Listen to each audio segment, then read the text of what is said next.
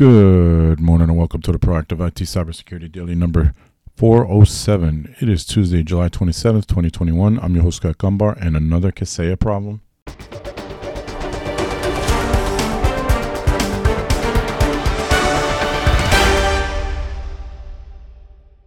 This podcast is brought to you by Nuage Tech, a client focused and security minded IT consultant based in central Connecticut. You can visit us at nuagetech.com. That's N W A J tech.com. Good morning, happy Tuesday. Welcome to another episode of the Proactive IT Cybersecurity Daily, where we talk about proactive IT and cybersecurity daily, as in every day, because it's a topic that needs to be talked about every day. Education is is is so important in the cybersecurity war because it, it is a war, and I don't like to use that term. I'm not a fan of terms like drug war and things like that because that's just silly. But this is a war. You have nation states attacking businesses and a lot of stuff going on that would classify it as a war, and it's the new new war front. Um, but I digress. Before I forget, we will not be recording for Wednesday. I do apologize if that impacts your day to day activities, but um, we will not be able to record for Wednesday. So until Thursday, let's. Um, well, well, let me start with a reminder. If you're wherever you listen to this, if you could like share, comment, or review, that would be spectacular. And if you're in a HIPAA compliant business, you can go to Facebook and or LinkedIn, type get HIPAA compliance and join a group. Not a whole lot to talk about today, but we'll get into it nonetheless. Threat post Babuk ransomware gang ransomed, new forum stuffed with porn.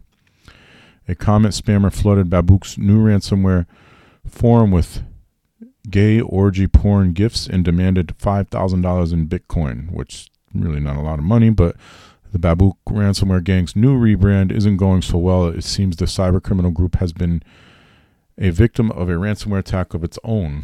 That's uh, a bit of irony for you. Babuk's latest endeavor, a dark web ransomware forum called Ramp, was crippled by a spammer over the weekend who overloaded the site with same sex pornography gifts, according to Recorded Future. The attacker told Babuk they wanted $5,000. Babuk told them to pound sand, refused to pay, and deleted the original post. But even after wiping the forum several times, Recorded Future said the attacker was still able to bombard the forum with porn- pornographic gifts. Malware source code detector VX Underground also picked up on the feud, calling it ransomware group drama. Ramp, the forum started at by Babuk Ransomware Group, has been has seen a huge flooding and spamming. An unknown individual is stating that they have 24 hours to pay $5,000 or else. VX Underground posted ransomware actors are ransoming other ransomware actors. So, Babuk's reboot stalls. It's uh, it's a little bit of irony, to be honest. Um, and I just wonder if there's some internal issues going on there, and that maybe it's somebody that's been exiled from Babu. Who knows? On Bleeper Computer, Microsoft Defender ATP, which is Advanced Threat Protection, I believe. Could be wrong. Now secures removable storage and printers, so that's kind of good news since employees have switched to remote working during COVID-19 pandemic. Home printers and removable device removable devices have expanded the attack surface to their company's data and daily business operations. To address this increased security exposure, Microsoft has added new removable storage device and printer controls to Microsoft Defender for Endpoint, the enterprise version of its Windows 10 Defender antivirus. Yeah, advanced threat protection. I was right. This new cap- the new capabilities, these new capabilities available in the enterprise endpoint security platform, previously known as Microsoft Defender Advanced Threat Protection, will allow access restrictions to removable removable devices and blocking printing tasks via non-corporate or non-approved printers. So in other words, you can um, forbade printing to, you know, somebody's home printer. We are excited to announce new device control capabilities in Microsoft's Defender for Endpoint to secure removable storage scenarios on Windows and Mac OS platforms and offer an additional layer of protection for printing scenarios. So that's um, good news in the sense that um, you know, somebody's not going to be able to just print off a bunch of your critical data and you can't take client files and start printing them out. And the same, you know, print uh, removable storage protection also um, is added. Now, a lot of RMMs, that's the tools that MSPs use, already block this, and then you can block it in Windows by default. Um, there are lots of ways to block removable storage, but uh, printing was a little bit of a little bit more of a challenge. If the person was somewhat savvy, they could get around that. But now there's a way to block it. Apple fixes zero day affecting iPhones and Macs exploited in the wild. Apple has released security updates to address a zero day vulnerability exploited in the wild and, and impacting iPhones, iPads, and Macs. The vulnerability tracked as CVE 2021-30807 is a memory corruption issue in the I/O mobile frame buffer kernel extension reported by an anonymous researcher. So you should be moving up to 14.7.1 on iOS or iPad OS and macOS Big Sur 11.5.1. The list of impacted devices includes Macs, iPhone 6s and later, iPad Pro, all models, iPad Air 2 and later, iPad 5th gen and later, iPad Mini 4 and later, and iPad Touch 7th gen, which I keep forgetting they still make. Um, they still make the iPod Touches for whatever that's worth to you.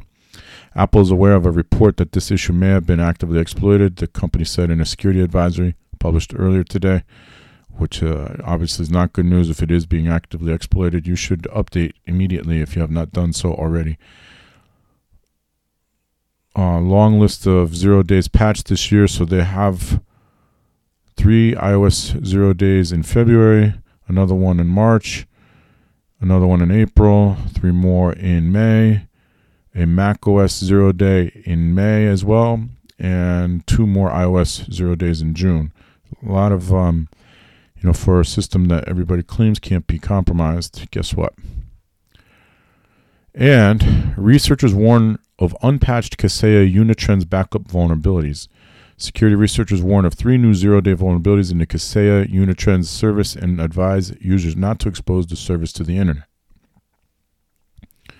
Kaseya Unitrends is a cloud based enterprise backup and disaster recovery solution that is offered as a standalone solution or as an add on for the Kaseya VSA remote management platform. Last week, the Dutch Institute of Vulnerability Disclosure, DIVD, issued a TLP Amber advisory about three unpatched vulnerabilities in the Kaseya Unitrends backup product. While, while DIVD released the advisory under the TLP Amber designation, DIVD chairman Victor Gevers told Bleeping Computer that it was originally shared with 68 government certs under a coordinated disclosure. However, one of the recipients uploaded it to an online analyzing platform where it became public to those who with access to the service. Two days later, an information sharing and analysis center alerted us that one of the gov certs had forwarded the email to an organization's service desk operating in the financial services in the country, Gevers told Bleeper Computer. An employee uploaded the TLP Amber labeled directly to an online analyzing platform and shared its content to all participants of the platform. Because we do not have an account on the platform, we immediately requested removing this file. Yesterday, DIVD released a public advisory warning the zero day vulnerabilities have been discovered in Kaseya Unitrends versions earlier than 10.5.2 and not to expose the service to the internet. So if you're operating Unitrends 10.5.2 or earlier, or it says earlier than, so I don't know if that includes 10.5.2, but um, you should not be exposing the service to the internet running default on ports 80, 443, 1743, 1745 directly to the internet until Kaseya has patched these vulnerabilities. So there is no patch as of yet. Um, you should block internet access to that service if you're using Unitrends. Um, some HIPAA news Oklahoma Heart Hospital has started notifying certain patients about a privacy incident in which paperwork containing limited patient information was accidentally donated to charity. Oh, that's a new one. A former employee had made handwritten notes which contained the protected health information of a limited number of patients during the course of that individual's employment at Oklahoma Heart Hospital between 2011 and 2014. Some of the former employee's personal possessions were donated to charity in May of 2021 with the handwritten notes accidentally included in the donated items. Oklahoma Heart Hospital was contacted by the individual who found the notes, and arrangements were immediately made to collect the paperwork. The documents were then cataloged to identify the patients involved and types of information that had been exposed. The notes included information such as patient's name, medical record numbers, OHH visit numbers, dates of birth, ages, admit dates, genders, and clinical information consisting of diagnosis, lab results, medications, and or treatment information. No information was exposed that would have provided unauthorized individuals with access to patient record systems. While the PHI of some patients was viewed by an individual not authorized to view the information, Oklahoma Heart Hospital has not uncovered any evidence to suggest any patient data was has been further disclosed or misused. Yeah, this sounds fairly um, benign. You know, somebody got it. I mean, some of it is 10 years old, but that's uh, an interesting point. So, 1,038 patients potentially impacted by this, but um, you know, 10 years old, and people are probably thinking, well, you know, HIPAA, 10 years, why, why, why do we need to worry about it? The truth is, it is a, still a HIPAA violation, no matter um,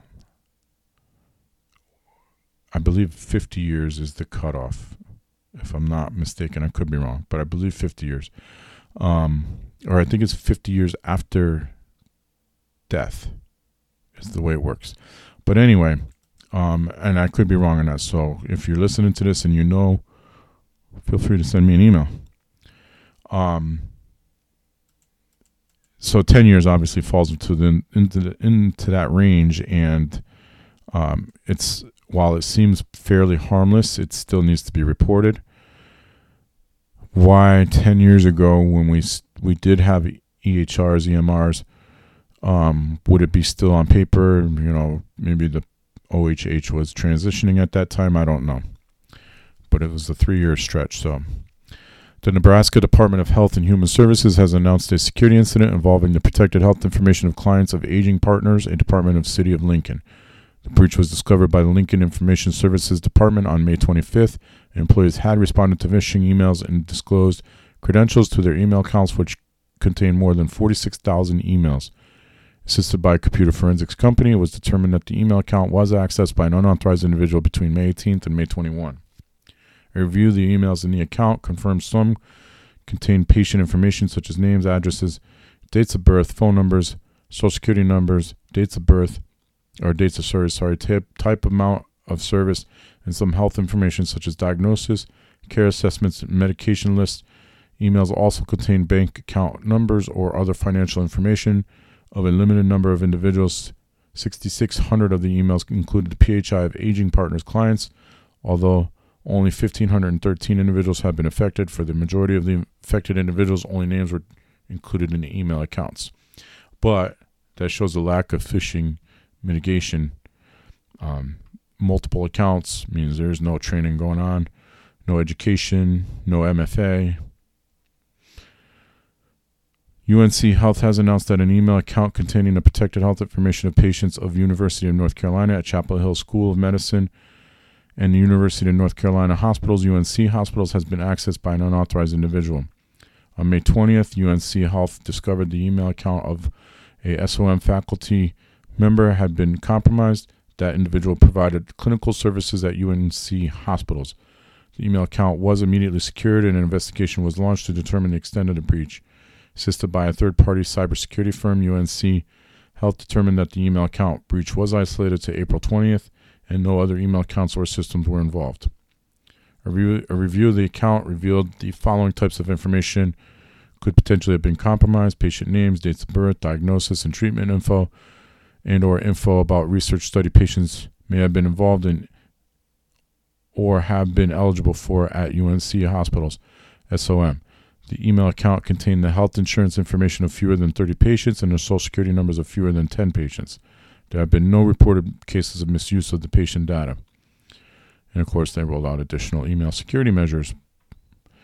Um, but that is it for the HIPAA breaches, and that is it for this edition of the Proactive IT Cybersecurity Daily. So until Thursday, stay healthy, stay safe, and stay secure.